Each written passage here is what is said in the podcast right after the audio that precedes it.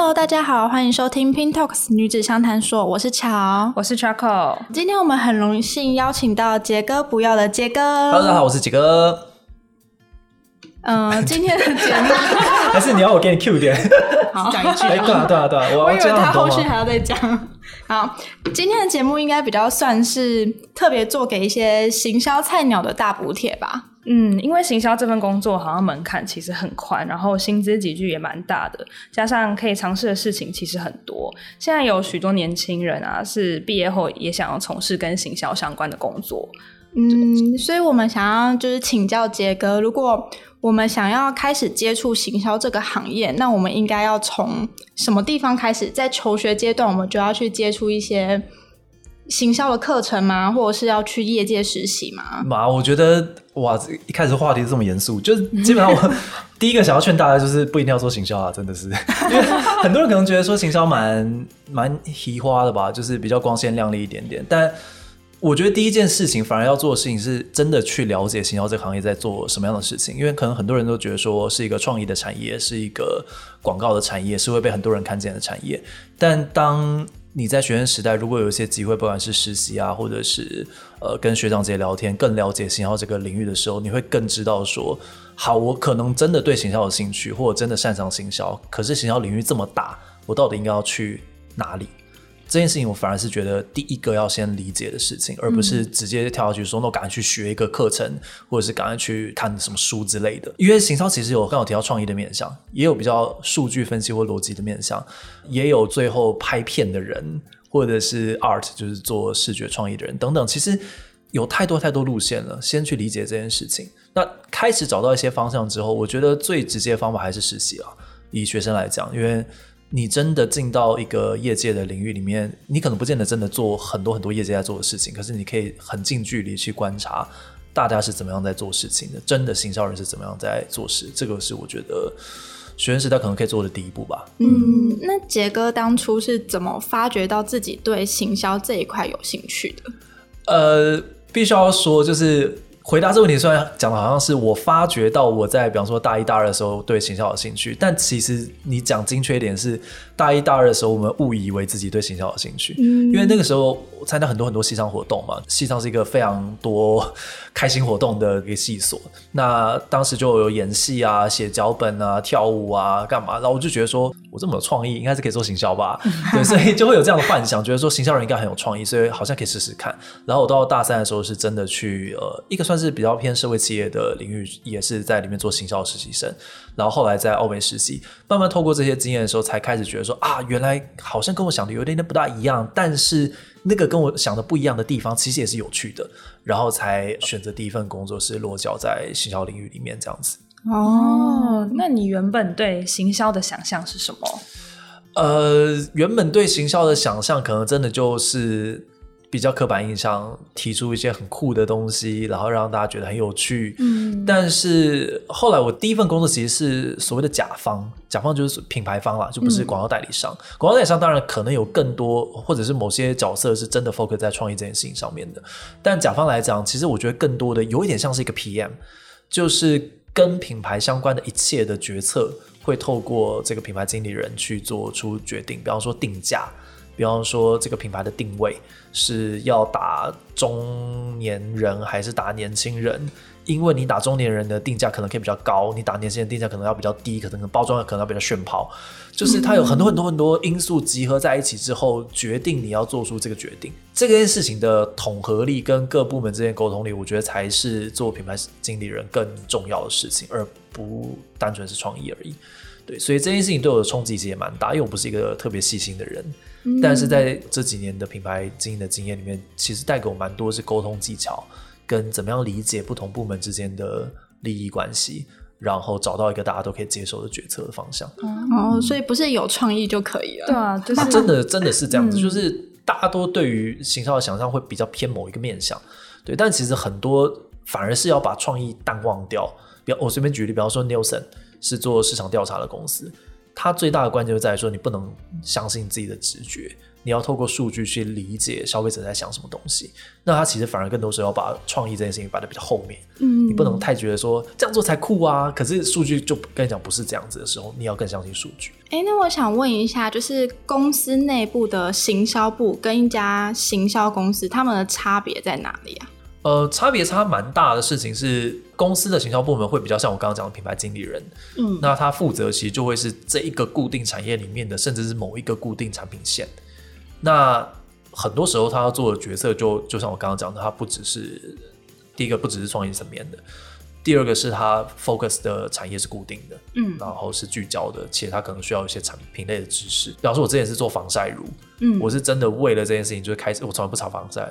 开始要研究 SPF 是什么东西啊，PA 加加什么东西啊，然后别的国家的成分到底有什么不一样的东西，嗯、研究法规啊等等。但是作为所谓的代理商，我们要面对的就是很多很多不同的客户，很多很多不同的产业，很多很多不同的产品线。然后这个时候，你就会发现，你可能上个月在做金融，下个月在做游戏，完全是面对不一样的客群。对，所以更多的时候，它需要更灵活跟弹性的脑袋。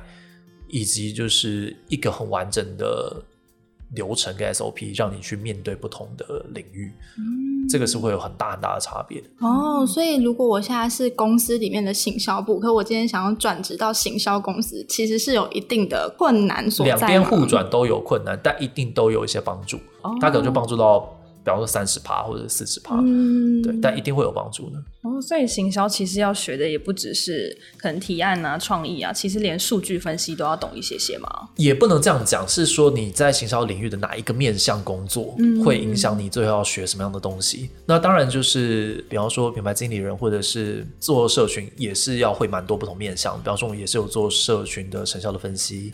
去透过数据看出一些社群该往哪个方向发展等等，嗯，所以我觉得当然会越多面向的东西在行销领域是越吃香的。可是我觉得更需要的是有点像梯形人才，就是你有一项强项是真的很强的，可是你其他面向都要有基础值。行销领域确实比较难，就是我只会一件事情，但可能这件事情真的做的还行，但其他领域落到爆炸。可能会活得比较痛苦一点点，相对讲，比方说财务或会计，他可能就是专精在一件事情上面。哦，像刚刚杰哥有提到说，你一开始想象的行销，跟你之后进去企业里面的行销的面向是不太一样的嘛？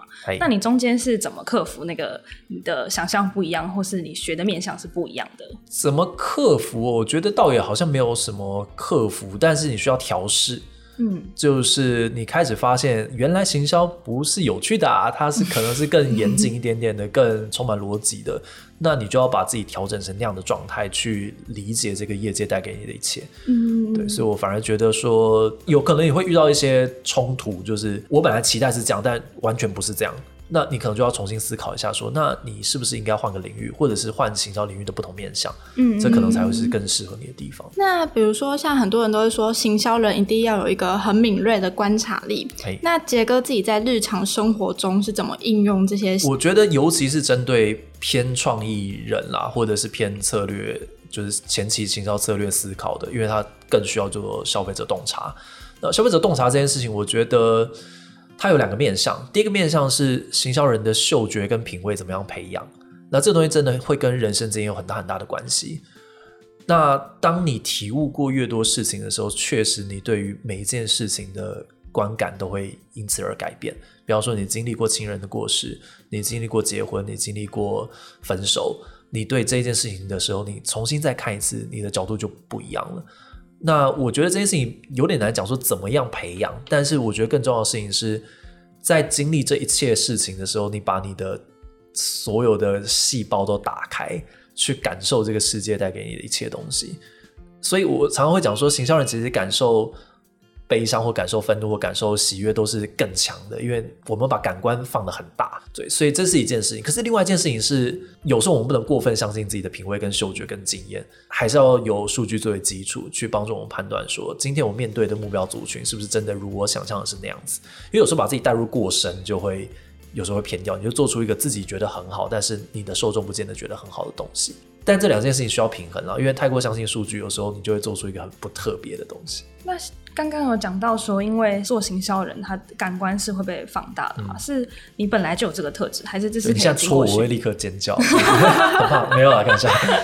呃，我觉得是越来越强，尤其这几年做了比较偏创意的公司之后，其实会比之前做品牌行销人的时候更需要把这个感官打开。嗯，然后。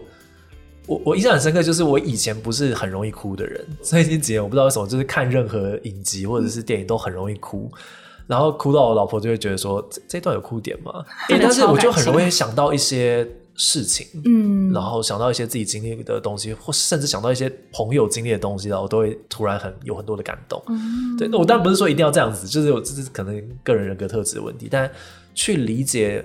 人为什么会有这些情绪？我觉得是是重要的，因为行销终究是在解决就是人心的问题嘛。嗯，有人心的问题，这句话说的好好。对对对对，其实这一集跟宠物沟通师也是差不多的概念。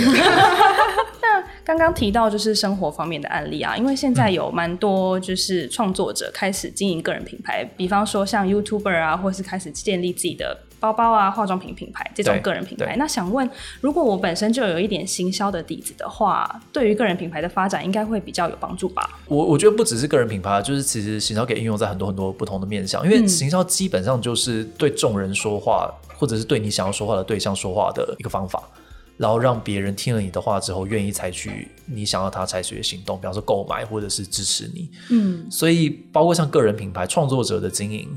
你怎么样让大家认识你，然后知道你到底特别的地方在哪边？我为什么要喜欢这个人？它其实也是一种行销，就行销你自己嘛。嗯，嗯，或者是你今天想要，我随便举例，比方说你想要求婚，就求婚，你也是在跟你的对象讲说，希望你可以跟我一起走一辈子。这一件事情也是行销，所以我觉得如果有行销的一些基本的概念。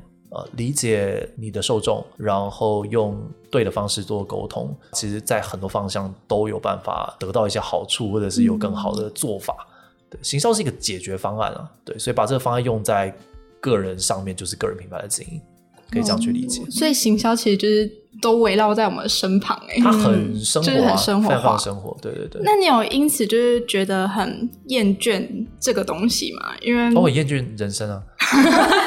突然很厌世，对啊，没办法，就是很厌倦这个东西。我觉得不会，行销它有很消磨的时候，但是对我来说，整体而言，好玩的事情是居多啦。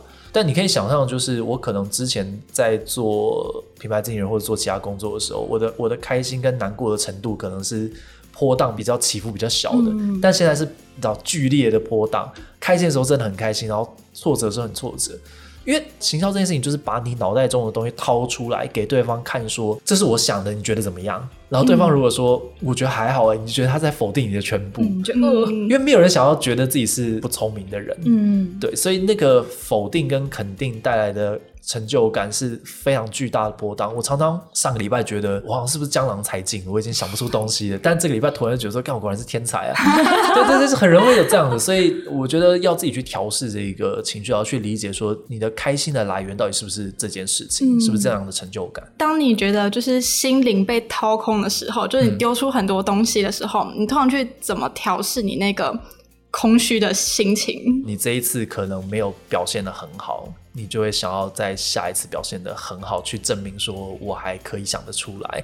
但我必须要说，可能是因为我刚好处在这个阶段，就是行销的职涯前期，可能都落在一个我不知道大家愿不愿意肯定我的想法，我在寻求大家的肯定。到中期的时候，就会遇到。这种得失心很重的阶段，到第三个阶段的时候，你才会开始理解，说我其实不需要别人来肯定我，我可以自己理解我自己的东西到底好不好。但我觉得我还没有走到那个阶段，所以我现在还是非常非常被别人的想法影响，说我这一次的提案到底好不好，或者我这个点子到底好不好？对，我还在这个坎上面，所以我觉得我有一些调试的方法。那像是杰哥刚刚有提到说，其实行销的嗯想法是处在就是日常生活当中，其实都有各种不同的想法会一直。冒出来的感觉嘛，那像是因为我们是编辑嘛，编辑也会面临到，就是我可能要想很多题材，很多题材，然后你就会在日常生活中一直想到新的题材嘛。对，那久而久之，你就会觉得啊，我为什么想离职吗？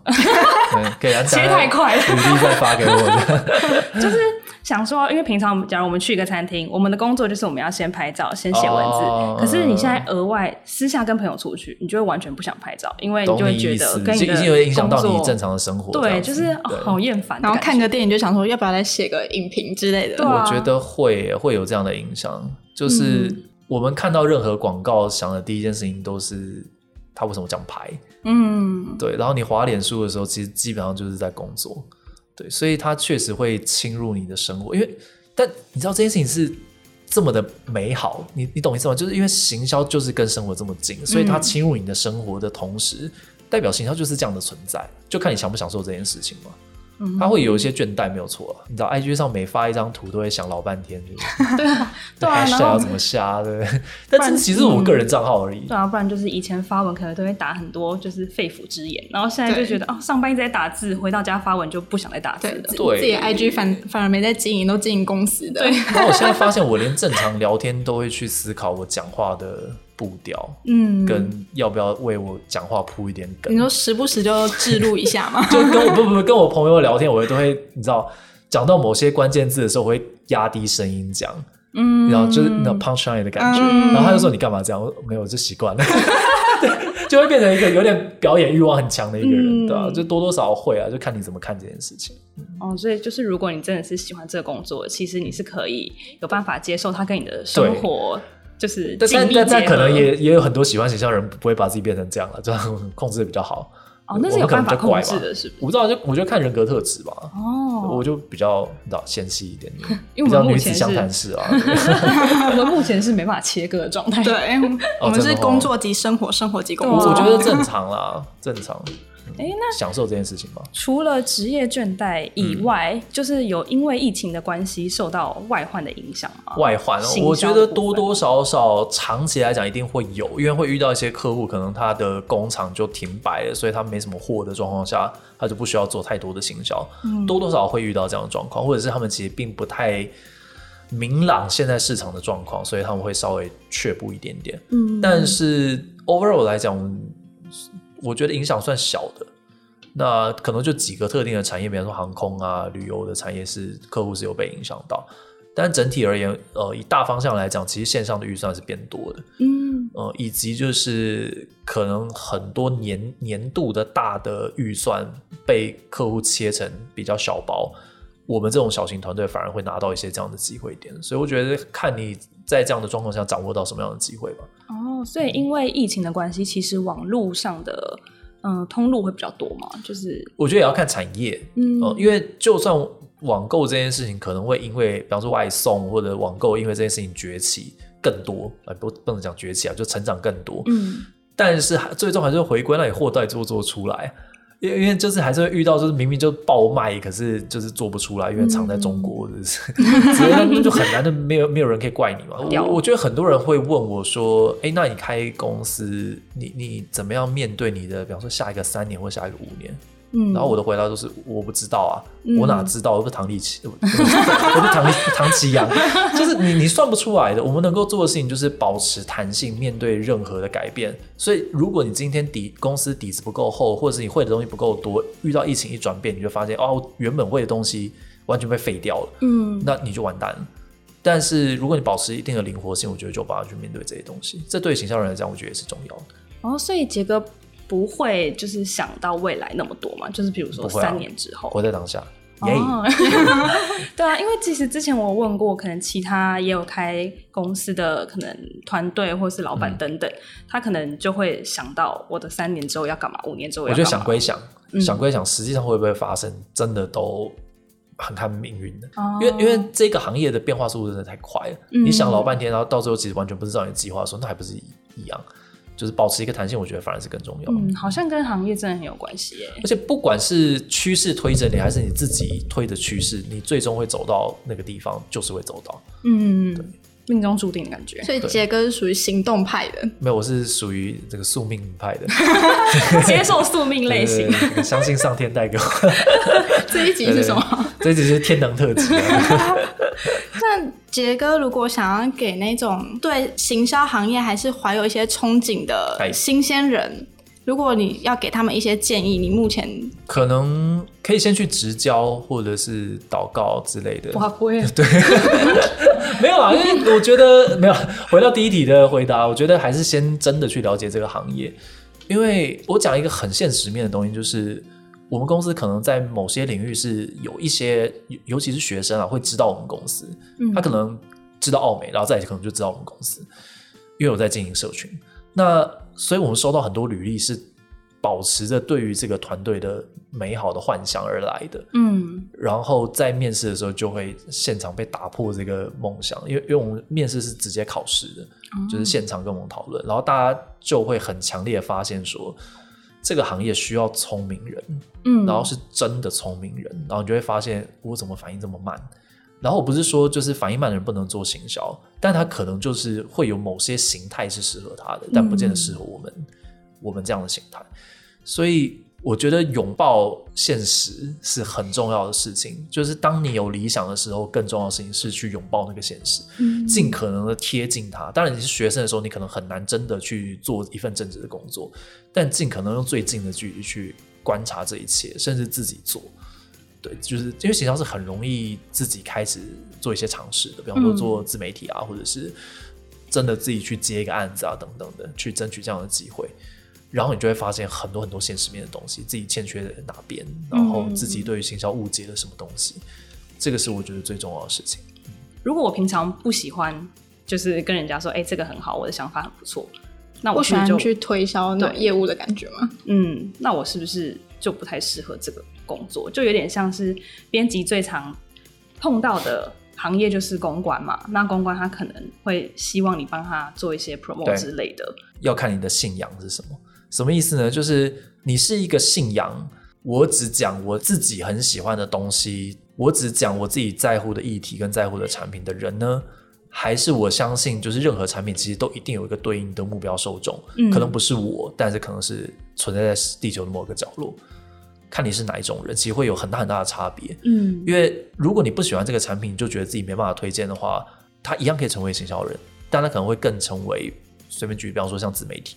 嗯，就是我只是选择性的讲我喜欢的东西。哦，就是、但是对于代理商来讲，嗯、我们一定会遇到很多品类，我们觉得它并不是市场上最好的产品，但它可能便宜啊。嗯，它可能不是设计最漂亮的产品，但可能功能很好啊。它不是你会买的产品，可能有人会买啊。你要怎么找到那群人？嗯、这个是很重要的事情。嗯、就是如果永远都把自己带入进去的话，嗯、我大概有八十八的客户是我完全不可能去买它的。哦、所以这个蛮关键，就是你有没有用这样的专业去面对不同领域的东西。所以行销就是也要想办法从这个商品里面找到它的卖卖点、亮点。卖点跟它对应的客群是谁？因为我们会遇到很多客户是，比方说卖淫法族，你根本无法理解啊，就是你就不是那个客群。嗯、但是你可以透过数据，可以透过客户给你的一些 feedback 去知道说，那淫法族到底在乎什么？嗯、那我们怎么去做出这样的一个专案？就有点像是我们从文章的 PV 去找为什么读者喜欢这篇文章的感觉。对啊，对啊，对啊，对，你们可能自己对于这个东西不见得是最有感觉的。嗯，但当然，我觉得相对来讲，你们更接近自媒体一点的，就是。如果你不认同的话，很难写得很很完整。可是对于我们来讲，嗯、可能是用表现形式，或者是透过数据去理解这件事情，可能会相对来讲更比较在刚刚那个脉络上。哦，那从杰哥开公司以来，有没有遇到就是新鲜人进到你们公司，发现他其实跟这个领域不太合，然后想转职的？有。那你们会给他一些转职的建议吗？不是听说行销人的出路都很广吗？呃，我不会这样觉得。这个很现实，就是你到底厉不厉害？嗯，对啊，就是不厉害的形象人去哪边都很难很难去啊。嗯，应该说不厉害的人去哪边都很难去啊，就是跟形象没什么关系。嗯，但是我们公司目前其实四年多快五年来也只走过一个就是创意端的人啊，呃，然后他去开了酒吧，嗯、所以就是跳对对对对对，所以他可能也有把这样的观念运用在他自己创业上面，嗯、我觉得很好啊。嗯，我还是会给一些建议啊，就是创业要怎么做啊等等的。对，但就是对于新鲜人来讲，就是他们只要还愿意学的话，我们就尽可能带给他们更多更多的实战经验跟知识。边做边学嘛。嗯，好，那我们谢谢杰哥今天和我们的分享，然后时间过得超快的，今天感觉是我们两个来学习的，都不知道什么时候要讲。那这集 我们先着重在就是推荐给一些对行销有兴趣，然后或者是想要开始行销入门的人。那下一集我们会讨论正在水深火热中的行销人应该要怎么突破他内心的门槛。嗯，可以转职啊。好，那我们就留着下集再讨论哦。那我们下次再见，拜拜。